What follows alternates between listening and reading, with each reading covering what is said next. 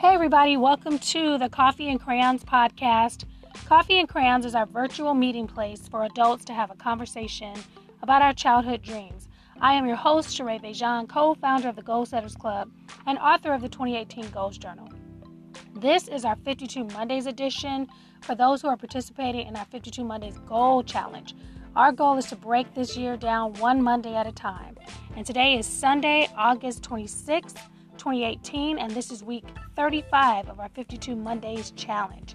In this podcast, I want to encourage you to keep doing the daily work. I like to always start with a quote.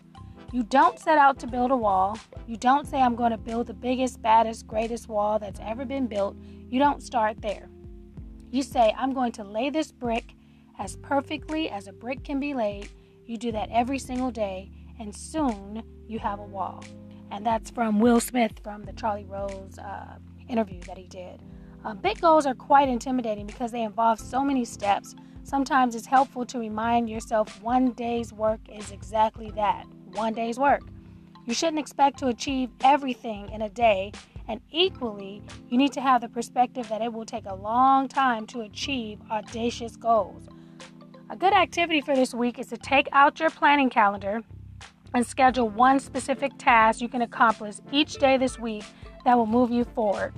It really doesn't matter whether those actions are large or small, as long as they generate actual progress towards your goal.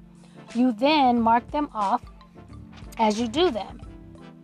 Put one more stone in place on the pyramid you're trying to build each day and enjoy the journey as you move forward. So here's our assignment.